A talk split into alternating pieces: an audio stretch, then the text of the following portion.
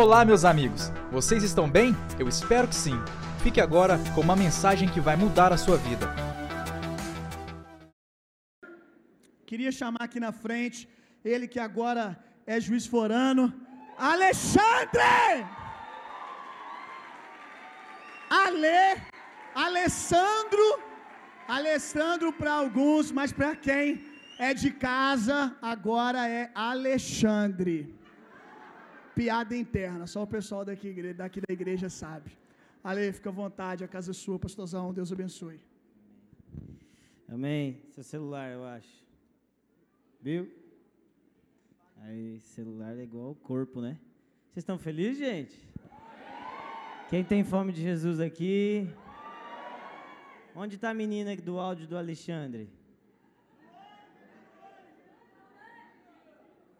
É tu, é? Aquela música é do Brunão, irmão. Mas é que eu sou mais legal que ele, né? Então tá bom. Amém. Quem está feliz hoje? Gente, eu queria começar falando que eu estou muito feliz de estar aqui com vocês. Estou morando em Juiz de Fora há dois meses. É, mas eu já vim aqui há muito tempo, estou feliz. Vocês estão felizes que eu estou morando aqui? Amém. Tá nada. Eu não gostei, você foi mais ou menos. Vou tentar essa igreja aqui. Vocês estão felizes que eu estou aqui, gente? Ô, gente, eu vou começar fazendo um merchan. Cutuca que tem do seu lado aí fala, você tem dinheiro ainda? Irmãos, esse é um livro de estudo, presta atenção. Presta atenção, eu comecei a, eu comecei a levar livro depois que eu conversei com o Douglas Gonçalves, do Desoscope, e ele falou, cara, uma das maneiras da gente amadurecer o povo de Jesus é ensinando eles a lerem coisas boas. Deixa eu te falar uma coisa com muito amor, mas os sete passos para uma vida vitoriosa já foi, tá bom? Amém? Amém, Amém ou não? Amém. Agora é hora da gente crescer no conhecimento de Jesus, beleza? Amém ou não? Você está feliz ainda? Quem está visitando essa igreja pela primeira vez, levanta a mão. Você pode voltar no domingo, não nesse, porque nesse não tem culto, amém? Mas seja muito bem-vindo. Gente, esse livro é um livro de estudo incrível, as excelências de Cristo é basicamente cristologia. Você vai estudar sobre Jesus, as características de Jesus, quem é Jesus, o ministério de Jesus, o que Jesus fez, o que Jesus está fazendo, como ele come, tudo isso no Globo Repórter. Amém? Quem aqui tem um chamado ou sente no coração sobre sala de oração, sobre oração, levanta a mão. Quem for muito rápido vai pegar esse livro aqui.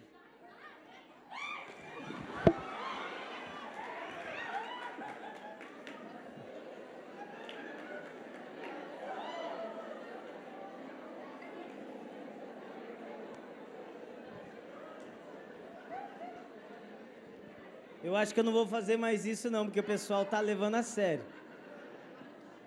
Amém. Gente, o segundo livro que eu quero falar com vocês hoje é sobre é, é um livro de um cara que eu amo, admiro muito. Gente, vocês estão aqui comigo? É do Gabriel Cantarino. Eu trouxe a torcida organizada ali. É do Gabriel Cantarino, gente, é pastor junto comigo do One. Quem já ouviu falar do Cantarino? Levanta a mão. Então, é um livro sobre evangelismo, fala sobre o dever de pregarmos o evangelho em todas as nações, mas também na nossa cidade, nas nossas ruas. Vai trazer um clamor para você sobre salvação, entendimento do que, é o ministério do evangelista, o, o, o, entendimento de que o chamado a pregar o evangelho não é só do evangelista, amém? Amém, amém ou não? Amém. Inclusive, quem não for no acampamento de carnaval está convidado a pregar o evangelho com a gente nas ruas a gente vai pregar nos blocos aqui de Juiz de Fora. Amém? Então eu vou jogar porque tá dando treta.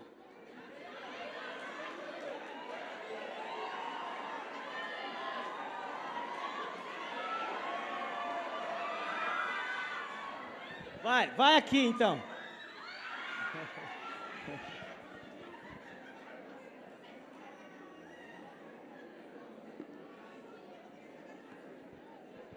Ô, gente, presta atenção. Presta atenção. Esse livro aqui eu vou falar dele, vocês gritam, tá bom? Tá bom? Gente, eu trouxe o meu livro também. calma, pessoal, calma. Gente, esse é o melhor livro que eu escrevi, é o primeiro também. Mas está vindo alguns. O nome desse livro é Quem é Jesus? É basicamente João 17, é a pregação que eu tenho pregado há sete anos, oito anos mais ou menos. E deu um livro e vai dar outro que vai chamar Jesus, um pai de família. Então, esse é o primeiro. Que legal que você gostou. Esse é Quem é Jesus. É, conta um pouco a história da música Quero Conhecer Jesus também. E esse, esse. Quem está fazendo aniversário hoje? Quem? A da pastora. Cadê a pastora? Vou dar esse aqui para a pastora. Pronto. Aí.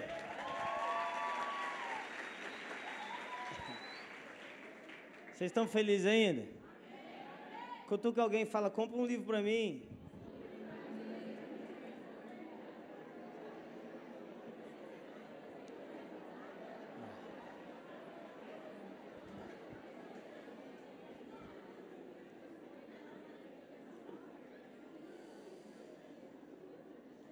Amém. Amém. Vamos orar, pessoal? Pode ser? Vocês estão com expectativa? Eu acredito que a gente vai ter uma noite incrível, já está tendo. Vamos com tudo. Feche seus olhos comigo, coloque a mão no seu coração.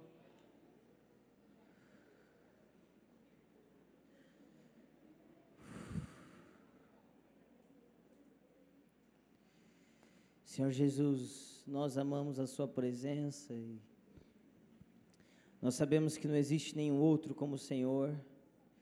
Nós sabemos que não existe nenhum outro além do Senhor. Nós te amamos, Senhor Jesus. Nós te amamos, Senhor. O Senhor é digno de honra, glória, força, poder. O Senhor é aquele que foi achado digno. Hum.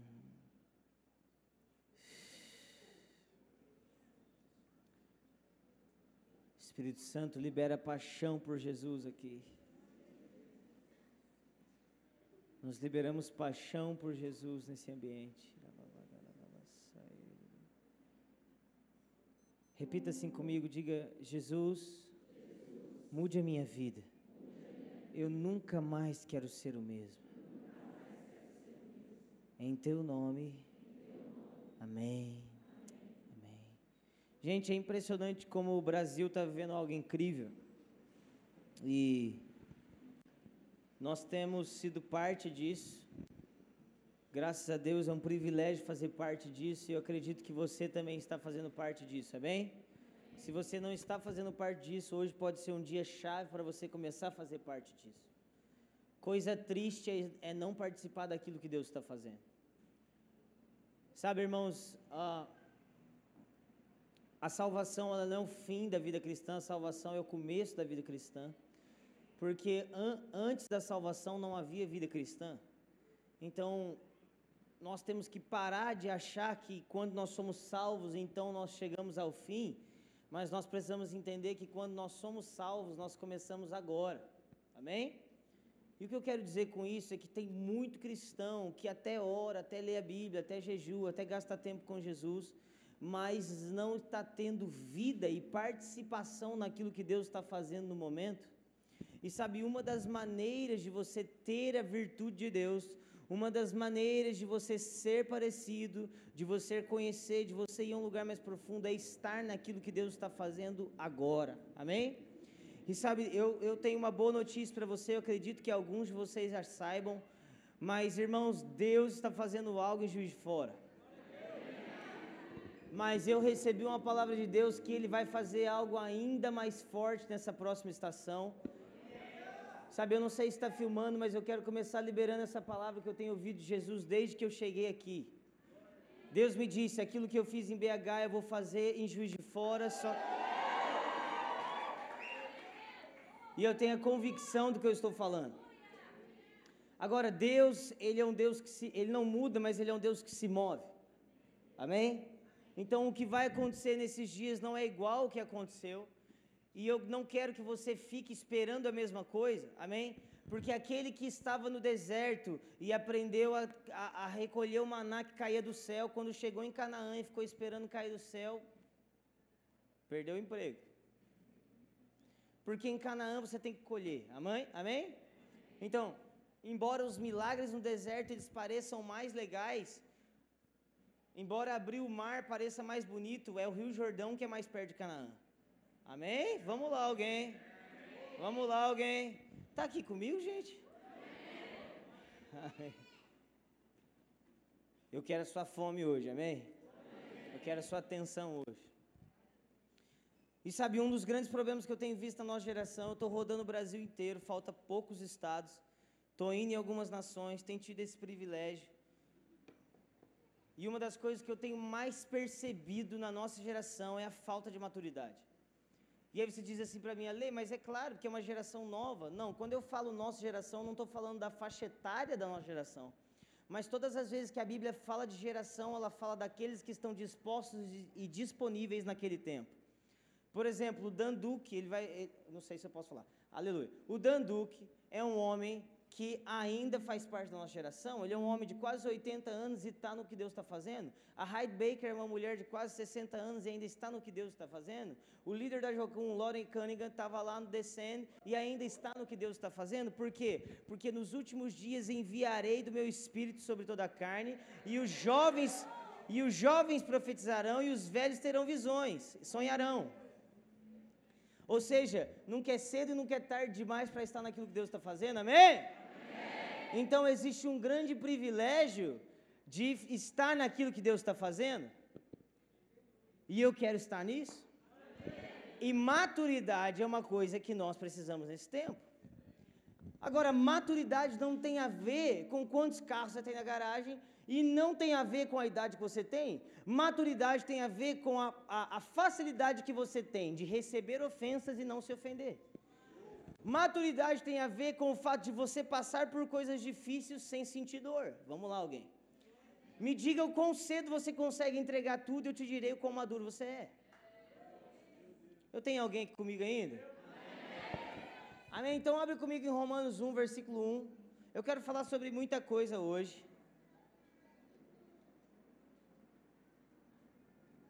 É até as 11h30 hoje, né? Amém, vai dar certo. Romanos 1, versículo 1 diz assim: Abriu aí? Diz o seguinte: Paulo, servo de Jesus Cristo, chamado para ser apóstolo, separado para o evangelho de Deus. É só isso. Paulo, servo de Jesus Cristo, chamado a ser apóstolo e separado ao evangelho. Vocês estão comigo, gente? Fala comigo assim: Deus, a igreja e o evangelho. De novo, Deus, a igreja e o Evangelho. Hum. É. Sabe, irmãos, nós estamos em dias muito delicados. Por que, que nós estamos em dias delicados? Porque no deserto, até o cara que é mais ou menos crente jejua. Quando falta emprego, todo mundo é de Deus. Quando a esposa está demoniada, o marido fica de Deus. Quando a esposa está endemoniada, a mulher fica de Deus. não, é, não foi legal?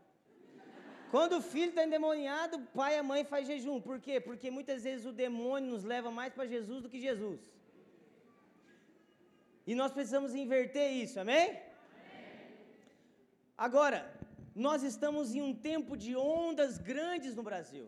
Acabamos de ter um evento incrível, está cheio de evento incrível. Gente, eu rodo o Brasil inteiro. Onde eu vou tem gente boa. É sério. Onde você vai no Brasil tem gente boa, você fala, não, você não conhece Juiz de Fora. Conhece Juiz de Fora, gente, tem gente boa aqui.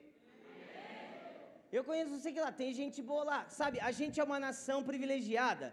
Nós estamos vivendo tempos privilegiados. Tem gente boa queimando em todo lugar do Brasil. É impressionante, é impressionante. Igrejas como essa em todo o Brasil, em todo o Brasil. Agora, é muito fácil se perder na onda alta. Gente, deixa eu falar uma coisa: um lugar que é fácil de você se perder no meio de um avivamento. Sabe onde é fácil você se perder quando o, a igreja está crescendo? É fácil de se perder quando está todo mundo caindo no chão em todo culto. É fácil de se perder quando toda música que você canta é boa. É fácil de se perder quando a onda está alta. E eles falam assim, Alê, você está falando dos ministros? Não, estou falando do povo, sabe por quê? Porque tem muita gente que acha que está vivendo algo, mas está na sombra do pastor que está vivendo algo. Sabe, não é porque a sua igreja é boa que você é bom.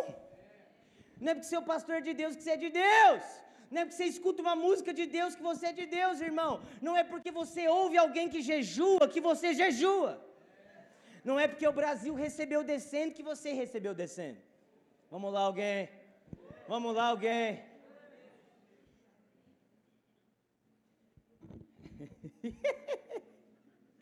Amém. Vou tentar achar alguém que está feliz. Está fazendo sentido até agora? E por que, que eu estou falando isso? Porque em tempos como esse a gente precisa firmar o nosso, o nosso pé na rocha. Eu li um, um livro há muito tempo atrás, chama Uma Coisa, do Wayne Roberts. E ele dizia: se o avivamento vier, se o avivamento passar, se o avivamento não vier, Deus me encontrará no mesmo lugar, no meu quarto de oração, gastando tempo com Ele. Amém? Então, Romanos 1, versículo 1 diz o seguinte: Eu apóstolo Paulo, eu servo de Jesus Cristo. Ele começa assim. E é impressionante que em quase todas as cartas do apóstolo Paulo ele começa desse jeito. Eu servo de Jesus, eu escravo de Jesus. O apóstolo Pedro começa assim, o apóstolo João começa assim. Os apóstolos sempre se relacionam com o Senhor como o Senhor Jesus. E sabe, irmãos, nós, como eu disse, estamos em dias muito delicados. Por quê? Porque quando chove, um pastor fala que é juízo, o outro fala que é batismo, o outro fala que é tudo bem. Aí, se, se jejua, fala que é legalismo, se não jejua, fala que é hipergraça. E aí a gente tem uma super massa nas redes sociais brigando por nada. Ele nem sabe o que, que ele está brigando, ele só está brigando. É igual o pastor Bill falou agora. Tem uma conferência, o irmãozinho manifesta lá no. Sim, Jesus. Tem uma conferência, o irmãozinho manifesta lá na rua. Ai, foi pago. Nunca fez nada, não construiu nada, não edificou nada, está parado criticando. Irmãos, eu gosto da minha esposa, graças a Deus. E sabe o que ela diz? Eu não quero ter uma voz que, que não foi Jesus que me deu. Eu não quero ter uma voz que foi as mídias sociais que me deram. Sabe, irmãos, tem muita coisa sendo lançada pelas redes sociais que não foram lançadas por Jesus. E sabe como você, deixa eu te falar uma coisa, o que te diz que eu não sou de, que, o que te diz que eu sou de Deus? O que te diz que hoje você tem que abrir meu, o seu coração para me ouvir? A música? Ele é famoso? Irmãos, é tempo de você a, a, abrir os seus ombros para um nível de maturidade superior, onde você não se torna chato, onde você não se torna arrogante, mas você se torna firmado na rocha. E sabe, irmãos, o Brasil, ele é um, um país vira-lata, né? A gente acha que tudo lá fora é melhor do que aqui. Irmãos, se tudo lá fora fosse melhor do que aqui, eles não estavam vindo procurar o que a gente carrega, amém? Então preste atenção. Então, a, a, a, pregação de paternidade e de graça curou a nossa nação. Mas nós precisamos cu, cuidar para que essa mesma revelação não destrua a nossa geração. Você está comigo ainda? E sabe, irmãos, deixa eu falar uma coisa: nós temos filhos, nós temos noiva, a gente tem tudo, a gente canta Meu Amado é mais belo, a gente canta da babapai, a bababai, a gente canta tudo. Jesus, é lindo, Jesus do meu quarto, a gente fala cheiroso, que isso? Não pode falar Jesus? Pode, na nossa geração pode tudo. Pode falar meu dom-dom, meu mocinho, meu bumbum. Mas deixa eu te falar uma coisa: Jesus não é o seu ursinho carinhoso, ele continua sendo o Senhor sobre todas as coisas, meu amigo. E sabe, deixa eu te falar uma coisa, e sabe por que, que a gente se ofende com tudo? Porque a gente perdeu o temor de Deus. Ai, tá dando errado. Aí vem alguém e prega uma pregação mais, mais, mais dura, você fala, ah, eu não quero, não aceito isso para minha vida. Gente, você consegue imaginar o apóstolo Paulo mandando uma mensagem para o apóstolo Pedro, dizendo assim, ô Pedro, como é que tá aí? Tem estacionamento? E o ar-condicionado, já comprou? Não sei, que eu tô com a família toda. E, nossa, cara, eu tô levando Timó, levando Tito, levando Filemão, tô levando os caras tudo. E, mano, tá calor, hein? Não sei se eu vou na igreja domingo, não. Você comprou aquela cadeira melhor? Ô Pedro, você parou de pegar aquelas coisas um pouco mais duras? Você consegue ver os apóstolos falando sobre isso? A gente está mole. Se a pregação é dura, me ofende. Se a pregação é mole, eu não gosto. Se o pastor é diferente, eu não gosto. Se ele me abraça, eu não gosto. Gente, a gente vai embora da igreja nervoso porque o pastor não abraçou a gente. Os caras iam rindo para a cruz. Vamos lá, alguém. Fala comigo, servo de Jesus. Sabe, irmãos, deixa eu falar uma coisa. Eu quero muito que você entenda que você é filho de Deus. Mas eu preciso que você entenda que você é um escravo de Jesus. Eu preciso que você entenda que você é um escravo do Senhor, que a sua vida pertence a Ele, que Ele pagou um alto preço e a sua vida é dele. Sabe, deixa eu te falar uma coisa: a única pessoa que perde não entendendo que o Senhor é o seu Senhor é você. Deixa eu te falar uma coisa: eu aprendi uma coisa. Eu amo todo mundo, eu cuido de quem quer. Segunda coisa que eu aprendi: pregar na rua é mais fácil que pregar na igreja. Terceira coisa que eu aprendi: quem quer ficar olhando a gente construir, fica, mas é melhor que fique dentro da igreja. Amém? Porque eu aprendi uma coisa com a Ana Paula Valadão: você pode pregar uma mão, você pode pregar os seus dois pés, mas alguém vai ter que pregar a sua mão esquerda. então, quem não gosta da gente, mantém perto que eles crucificam a gente. Mas aleluia. Vocês estão felizes ainda? Amém. Vocês estão felizes? O apóstolo Paulo começa dizendo: servo de Jesus Cristo. Irmãos, nós estamos precisando de servos. Sabe, nós estamos precisando de pessoas comprometidas. Nós estamos precisando de pessoas que dizem: Eu sou escravo de Jesus. Eu estou aqui por Jesus. Eu dou a minha vida por Jesus. E sabe de uma coisa que eu aprendi? Que eu gostei muito de vocês, aí, John. Foi muito legal. Valeu. Cara, você é bonitão, cara. Põe a mão no meu rosto. Libera. Tô com barba agora? Não, né? Obrigado, gente. O que, que eu estava falando? Lembrei. Fala comigo, dar a vida por Jesus comentar você também, para você não ficar triste. Então, presta atenção. Se um cara entrar armado agora, jogar três granadas aqui dentro e matar todo mundo, a pergunta é: todo mundo morreu por Jesus? Sabe por quê, irmãos? Dar vida por Jesus não é dar o momento da morte, é dar a vida. Sabe o que é mártir? Mártir é aquele que viveu uma vida justa o suficiente, digna de morrer. Vamos lá, alguém. Sabe o que é mártir? Mártir é testemunho.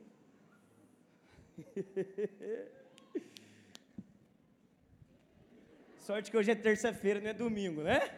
Terça-feira é dia do pau quebrar. Aleluia! Vamos aí, alguém! Levanta sua mão bem alto. Fala assim: Jesus, se for para tocar alguém, que seja eu. Fala, Jesus, se for para mudar a vida de alguém, que seja eu. Fala Jesus. Ou eu aqui, Jesus.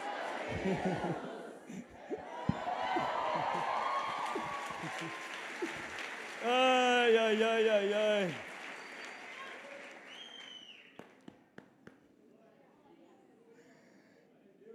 Eu tô chapado. Amém. Então, irmão, nós estamos precisando de pessoas que dão a vida por Jesus.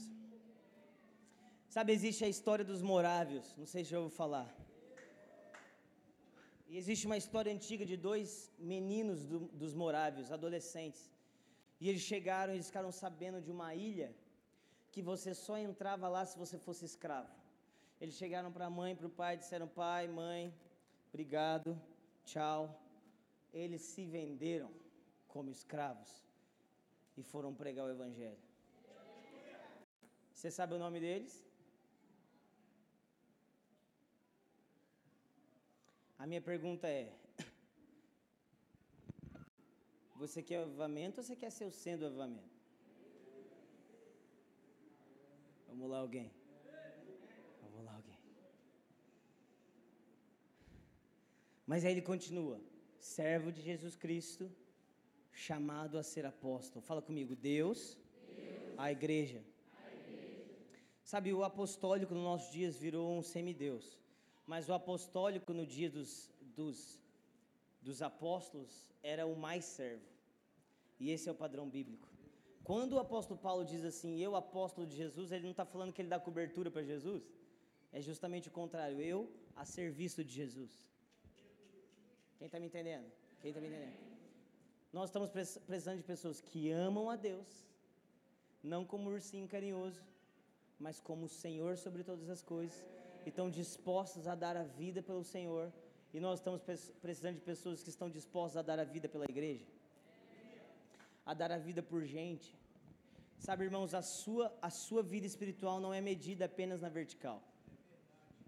Sabe, eu tô, cara, de falar, verdade, as pessoas olham para mim, eu acho que por causa das minhas músicas, por causa do meu jeito, elas acham que eu sou alguém que anda flutuando, vendo um anjo o dia inteiro e sei lá. Se você me conhecer, você vai ver que eu sou alguém super normal. Esse cara é o canta, o outro lá que flutua, vê anjo. E mas, gente, eu estou cansado de gente espiritual. Eu estou cansado.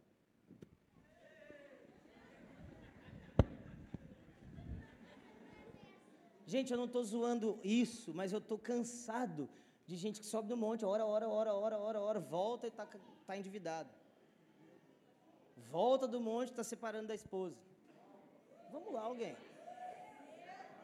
Sabe, eu estou cansado de jovenzinho que vem para mim a ler.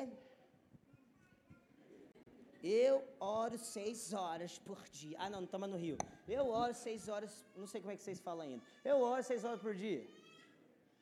Amém. Deixa Jesus tocar, vai. E aí você pergunta assim, tá bom, mas é, o que, que você faz de sua vida? Eu oro seis horas por dia. Tá bom, mas como é que você compra sua roupa? Eu moro com a minha mãe. Tá, e o seu, sua comida? Mamãe! Tá, tá fácil ser radical às custas do pai, né, mano?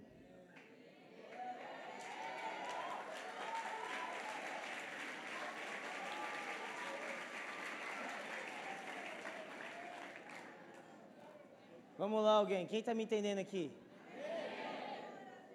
Aí sobe, aí profetiza, aí cura, a perna cresce, a perna volta, a perna cresce, a perna volta. E continua a mesma coisa. Sabe, irmão, deixa eu te falar uma coisa. A gente está em tempos onde qualquer candanguinho acha que pode corrigir a igreja. Ele chega na igreja, ele bate o olho assim. Aquilo ali está errado. Não. Uh -uh. É. Vou ficar aqui, né? Acho que é o único lugar. Aí você chega para o candango e fala, tá, mas Onde está a igreja que você fez? Quantos discípulos você tem? Ah, é, é, é que eu sou profeta? E profeta, ele vive num monte. Profeta. Irmão, segundo Efésios 4, o profeta é um dos dons dado à igreja, ele tem que edificar a igreja e não destruir a igreja. Elias tinha um discípulo, Eliseu tinha discípulo, Moisés tinha discípulo, você não tem desculpa não ter discípulo. Jesus, quem concorda que Jesus é profeta? Tinha discípulos. João Batista era profeta, tinha discípulos. Vamos lá, alguém está me entendendo aqui hoje? Eu sei que talvez você estava esperando a mensagem do manto, porque é o Alessandro Vilas Boas, mas eu eu gosto do manto, mas eu estou gostando mais do pão. Porque o Brasil não falta manto para o Brasil. Não falta manto, irmão. Deixa eu te falar uma coisa. As pessoas acham que eu sou ungido. Eu não sou ungido, eu só estou numa estação boa do Brasil. Você canta qualquer coisa, o povo queima. Se pôr um cara com a mesma cara que eu lá e cantar minhas músicas, o povo não vai nem perceber. Ah! O Brasil sabe queimar, irmão, mas o Brasil queima rápido. O Brasil se queima. A quantidade de gente que eu já derrubei, a quantidade de gente que já rolaram nos meus cultos, eu encontro seis meses depois, tá do mesmo jeito, casamento do mesmo jeito. Seis anos depois, casamento do mesmo jeito. Dez anos depois, casamento do mesmo jeito. Mas fala assim, é porque não caiu no poder de Deus. Acredita em mim, caiu no poder de Deus. Só não levantou na palavra. Sabe, deixa eu. Vocês gostam de frase de efeito, né? Beleza. Beleza, então tá bom, tá bom. Ô, gente, eu prego em tanto lugar que eu já pego a veia de cada lugar. Vocês querem fazer de efeito? Tá bom, deixa eu ligar pro Luiz. Luiz? Vocês estão felizes aí?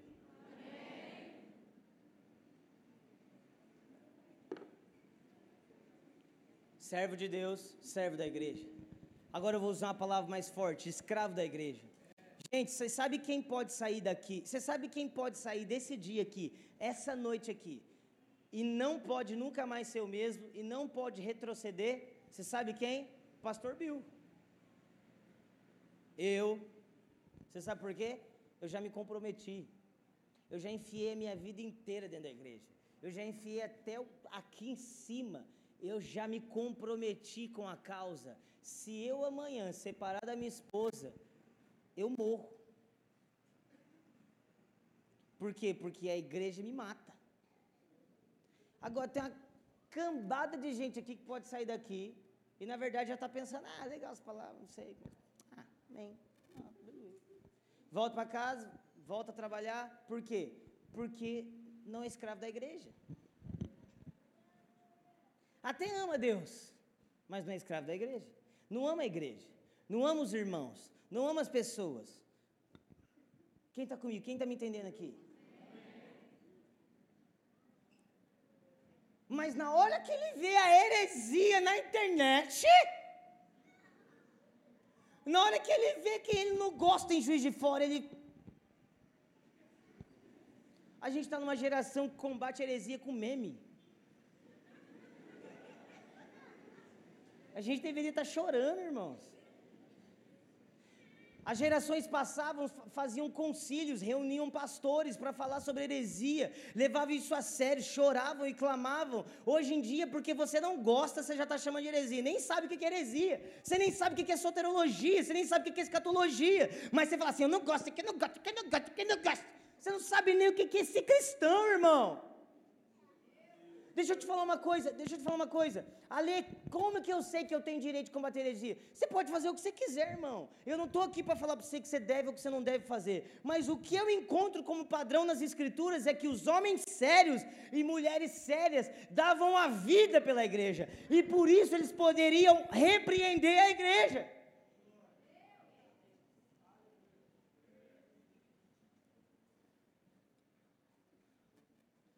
Sabe o que nós estamos precisando nesse tempo aqui em Juiz de Fora? A gente está precisando calar um pouquinho a boca e fazer mais.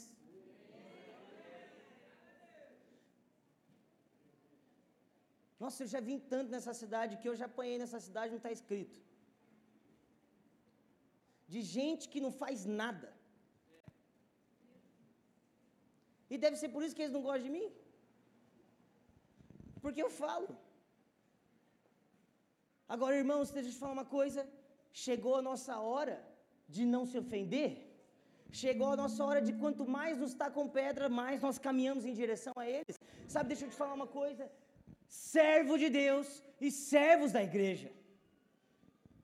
Sabe quando você começa a pregar uma mensagem que é um pouco mais dura, é normal no meio da igreja começar a pensar: é, a gente precisa melhorar isso, hein?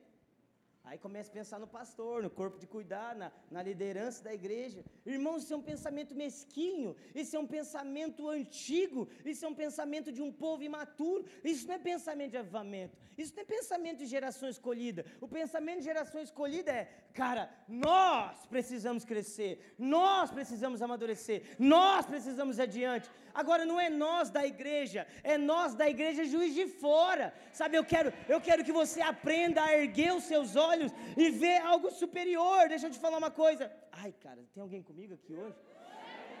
Cara, eu estava no meio de, eu, no meio da virada do ano.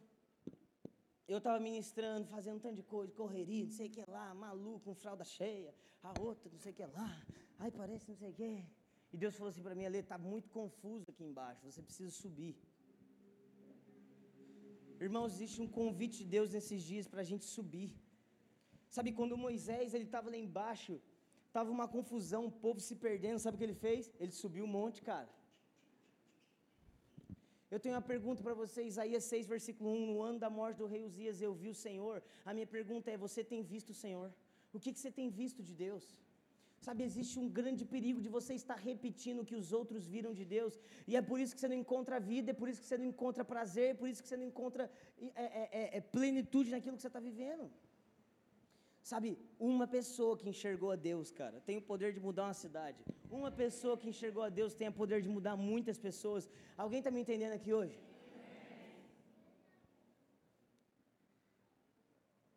Agora, o Evangelho. Fala comigo o Evangelho. Você sabe qual que é a fábrica de heresia? Querer pregar mensagem profunda toda vez. Gente, eu, gente, acredita em mim, eu conheço muita gente no Brasil. E todo mundo que apanha começou muito bem. A gente está tá consumindo avivamento e não mantendo avivamento. A gente sempre quer a música mais legal, a pregação mais legal, a palavra mais legal. E aí, você tem que chegar numa conferência, você tem que dar a palavra.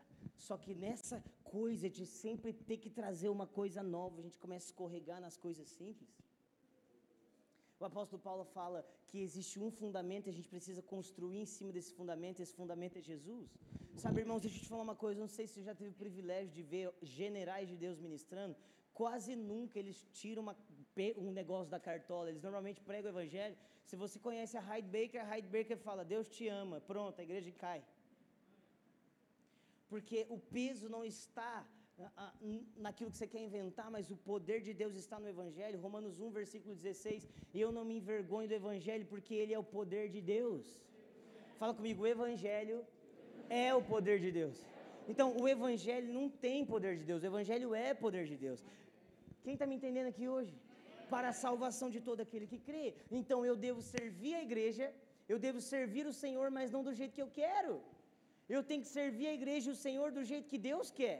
E o jeito que Deus quer é o Evangelho, irmãos.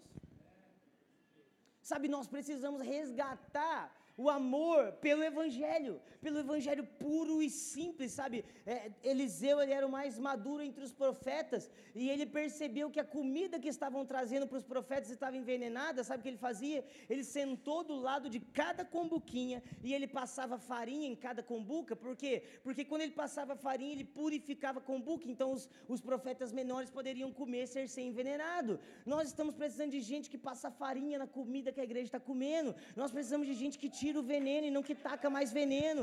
A gente não está precisando de gente amarga, a gente está precisando de gente curada.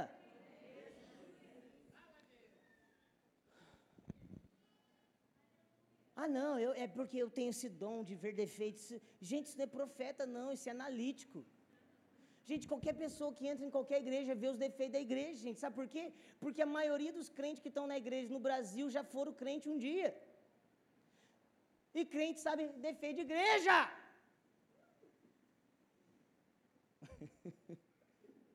Eu tô bravo não, gente. Mas acredite em mim, irmãos, Deus está fazendo algo puro, Deus está fazendo algo genuíno, algo está acontecendo na nação. Eu tenho visto isso, irmãos, em toda a nação, em todas as nações que eu vou. Deus está fazendo algo, cara. Tem algo acontecendo, gente. Eu já vi cada coisa, cada ministério. Eu já, é, é, cada, ai, sei lá como é que chama aquilo. Cara, esses dias eu estava orando para a mulher, o rim do neném dela apareceu dentro da barriga dela, não tinha rim. É, um irmão lá em São Paulo da nossa igreja estava com um caso terminal de câncer. Os caras foram analisar ele, explodiu o câncer dentro dele, deram morte para ele na certa. Na hora que foram abrir para tentar fazer a cirurgia, não tinha mais nada porque impuseram as mãos sobre ele. Gente, presta atenção. Agora você fala assim, ali, quem foi que orou por ele? Foi o Randy Clark, foi o Danduque, foi, sei lá, o Bruno Morado, foi o Leandro. Não, foi o candanguinho da igreja. Por quê? Porque nós estamos vivendo dias incríveis. Deus está levantando um povo. Agora, irmãos, presta atenção. O Bill falou isso. Nós somos muito bons de atrair a presença, mas nós precisamos começar a fazer a presença habitar em nosso meio. Nós começamos ter, precisamos ter um pouco mais de maturidade.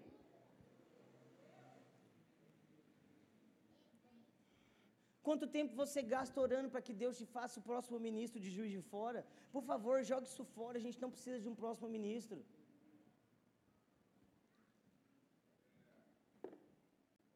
Acredita em mim, irmãos. O Brasil não precisa mais de música, não, irmão. O Brasil sempre teve música. Nunca nos faltou música. A indústria gospel é uma das coisas que mais vende no Brasil, sabe por quê? Porque nunca nos faltou música. Sabe quem é o povo que mais lê no Brasil? O, o, os crentes. A, a, a, indústria de livros do, do gospel é bem maior do que a indústria de livros secular. Quando eu fui mandar imprimir meu livro, o cara assustou com a tiragem que eu pedi. Ele falou assim, cara, nem Alice no País das Maravilhas vem desse jeito.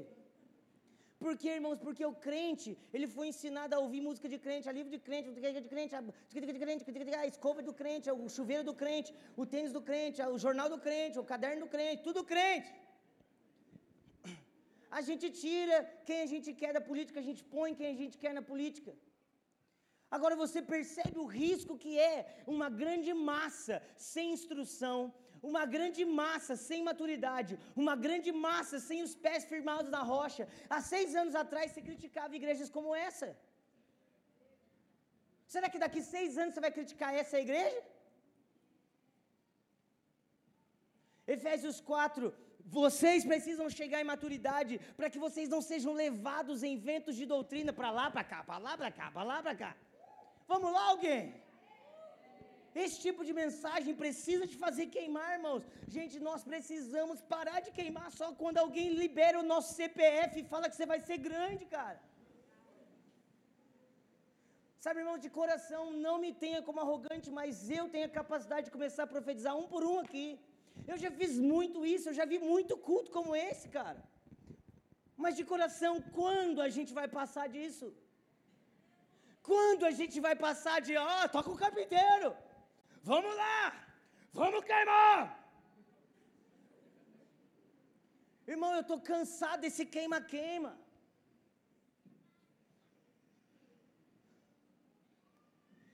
É tempo da gente amadurecer, firmar os pés na rocha e dizer: sabe de uma coisa? Eu amo Jesus o suficiente para morrer por qualquer pessoa. Eu amo Jesus o suficiente para ser perseguido. Eu amo Jesus o suficiente para pagar qualquer preço. Quem quer subir o monte aqui hoje? Só que, irmãos, deixa eu falar uma coisa que eu tenho aprendido: o monte se sobe para baixo. O lugar das águas mais fortes são no fundo e não no alto. O lugar que a cachoeira é mais forte é lá embaixo, não é lá em cima. Quem está me entendendo aqui hoje? Sabe, irmão, me perdoa se está sendo um pouco duro, mas eu não tenho tempo para ficar soft. A gente não está em tempo de ficar. Você não precisa orar. Você não precisa ler. Jesus te ama. Deixa eu falar uma coisa: Jesus te ama muito. Muito. Muito. E se você não entendeu isso ainda, tá bom, fica aqui, a gente vai cuidar de você, vai beijar você, vai abraçar você, vai levar você, de você. Agora, pelo amor de Deus, cara, tem uns caras que só quer sentar e ficar, isso, vamos lá. Eu... Vocês estão entendendo, irmãos? Você entende o nível que a igreja chegou? Pessoas morrendo por causa da chuva e a gente discutindo se pode ou não dar comida, se deve ou não. Se... Quem está me entendendo aqui hoje?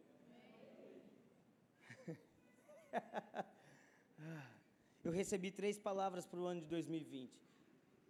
Fala comigo: discipulado, discipulado. Maturidade, maturidade, e envio. Sabe, eu tenho rodado muitos lugares e de verdade a igreja brasileira não é discipulada. A igreja brasileira não é discipulada. Se você chegar para a igreja brasileira e perguntar assim: você se sente sozinho? Ele vai estar numa igreja de 5 mil pessoas e vai levantar a mão e falar: Eu me sinto sozinho. E talvez quem levante a mão é o líder da célula.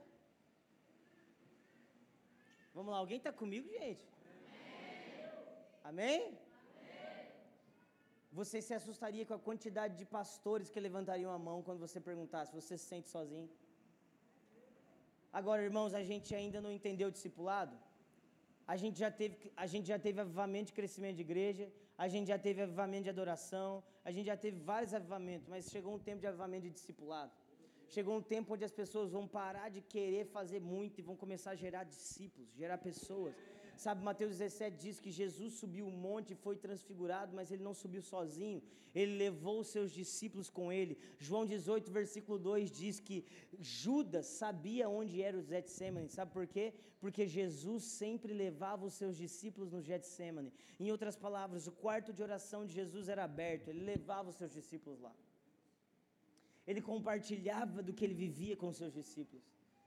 Irmãos, é tempo da gente discipular e é tempo da gente ser discipulado. É tempo da gente viver família. Sabe, toda pessoa precisa se sentir parte.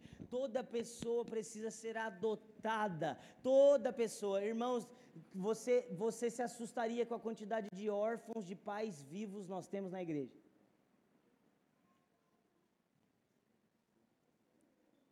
As pessoas precisam ser cuidadas, irmãos. Aí quando a gente fala disso, mais uma vez a gente olha para os pastores.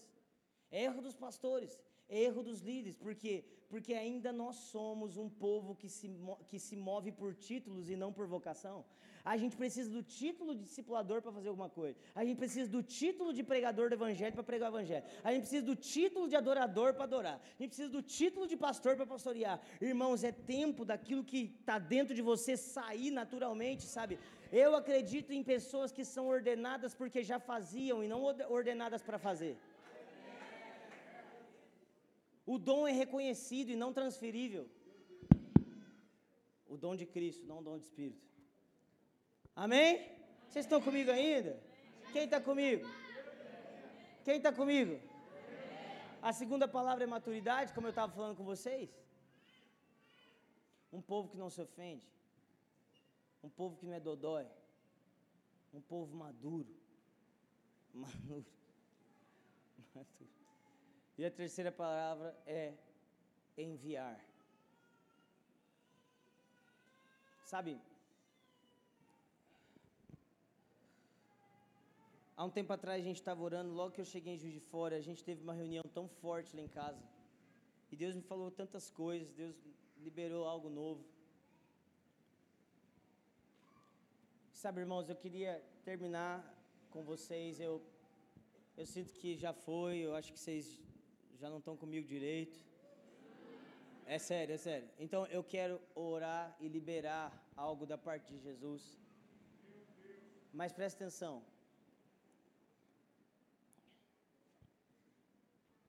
Cara, eu, eu tenho pregado o suficiente para saber que cultos como esse não é para todo mundo. Sabe, eu, eu não me iludo mais achando que daqui vão sair 300 pessoas totalmente comprometidas. Sabe, eu sou pastor, eu fundei a igreja, cuido de gente, cuido de endemoniado, cuido de gente, cuido de demoniado. A cada 10 discípulos tem uns 9,5 demoniados. É assim que funciona. Aí um dá certo. Brincadeira, gente, é só brincadeira. Mas eu quero que eu quero que Deus nos batize com peso de responsabilidade hoje. Eu quero que Deus nos batize com paixão, com temor.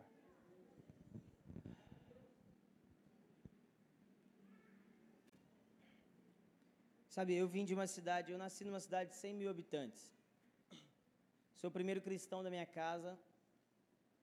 Depois levei minha mãe, meu irmão, meu pai. Depois disso fui fazer universidade no São Paulo.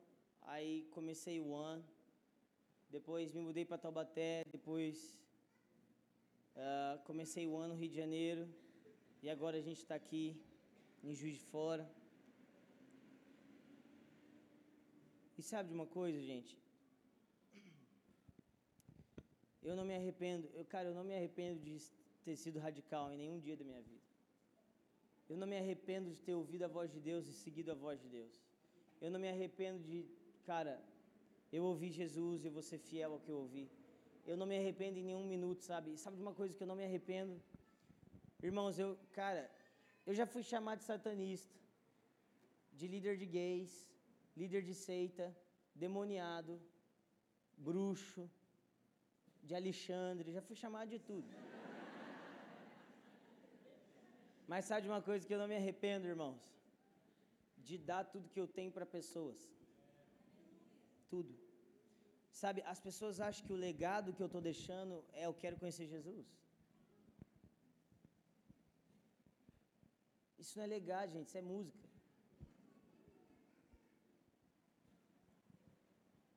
Sabe, a coisa mais importante que eu estou deixando são os meus discípulos, são os meus filhos, é a minha esposa. Irmão, eu quero te encorajar hoje a achar alguém, achar pessoas, onde você dê tudo a elas. Agora, sabe qual que é o, o perigo do líder imaturo? Ele dá tudo, mas ele, ele quer tudo de volta. Isso tem matado a gente, cara. Isso tem matado a gente. Eu te amo, mas por favor, me honre. Eu te dou tudo, mas por favor, não esquece quem eu sou. Alguém está comigo, irmãos? Sabe, irmão, deixa eu falar uma coisa. Eu te amo, eu quero dar tudo para você, porque é isso que eu sei fazer. Eu sou crente, eu sou filho de Deus.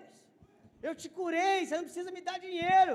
Eu estou pregando, você não precisa me honrar. Eu estou te discipulando, você não precisa me dar nada. Por quê? Porque é isso que fazemos, é isso que somos. Irmãos,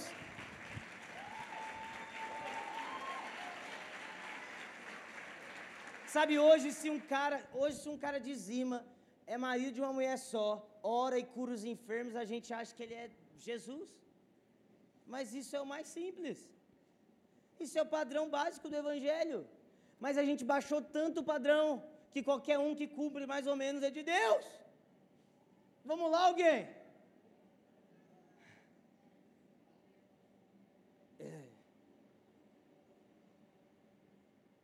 Eu quero que Deus toque com violência alguém que está aqui hoje.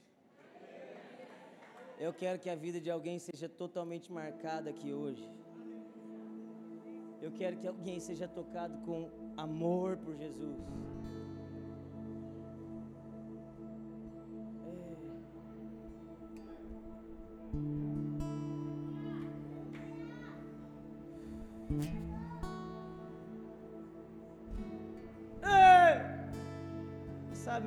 Irmãos?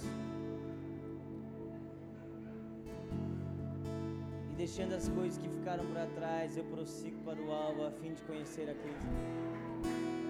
Sabe o que o apóstolo Paulo fala em Filipenses 1, versículo 23, se não me engano? Eu estou dividido, ele fala, porque eu queria estar com Deus, mas eu fico por causa de vós. O apóstolo Paulo amava tanto o povo que ele ficava dividido.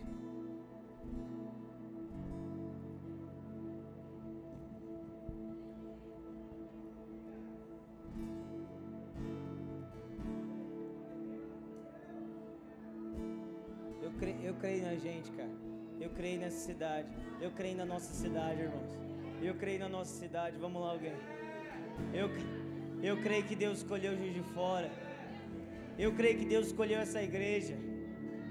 Eu creio que Deus escolheu essa igreja. Eu creio que Deus levantou essa igreja. Eu creio que Deus levantou vocês, irmãos. Vamos lá, alguém crê nisso? Eu creio, eu creio, cara. Deus está fazendo algo, irmãos. Vamos nos posicionar como filhos maduros. Vamos parar de picuinha, vamos parar de nhenhenhê, vamos parar de se ofender. Sabe uma coisa? Se ofendeu, não é maduro. Não é maduro, senta lá e vamos cuidar de você. Quem está me entendendo aqui? Ah, mas erraram comigo. Cara, erraram com você. Mas o mais maduro perdoa primeiro. Vamos lá, alguém. Vamos lá, alguém. Não, porque fulano me traiu, o mais maduro perdoa primeiro. Não, porque fulano me ofendeu, o mais maduro perdoa primeiro.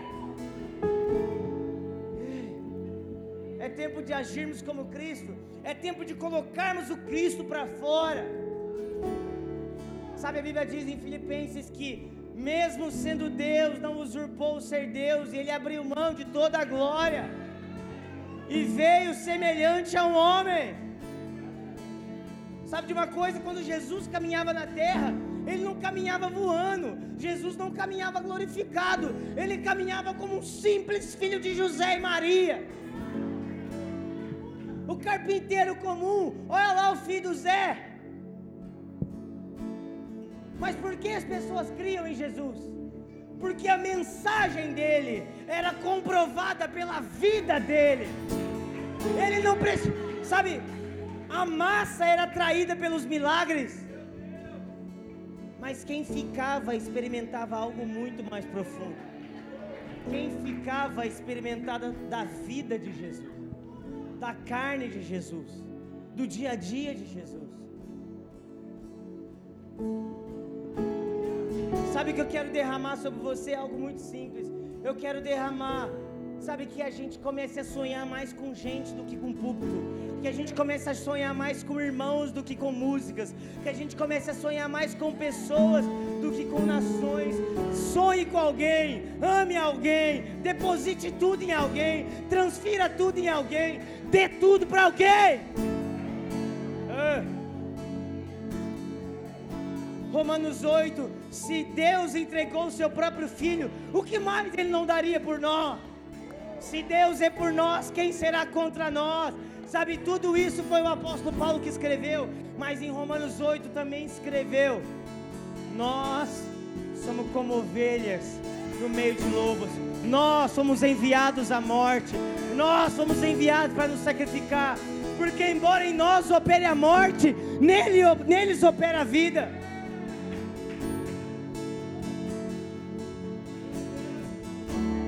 Eu estou pregando hoje o martírio, irmão. Eu estou pregando hoje para que você entre no seu quarto e você morra lá.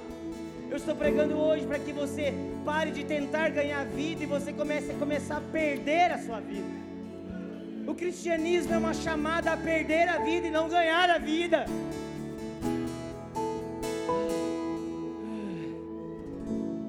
Nós não vamos aumentar muito o som agora. Eu quero que você coloque a mão no seu coração.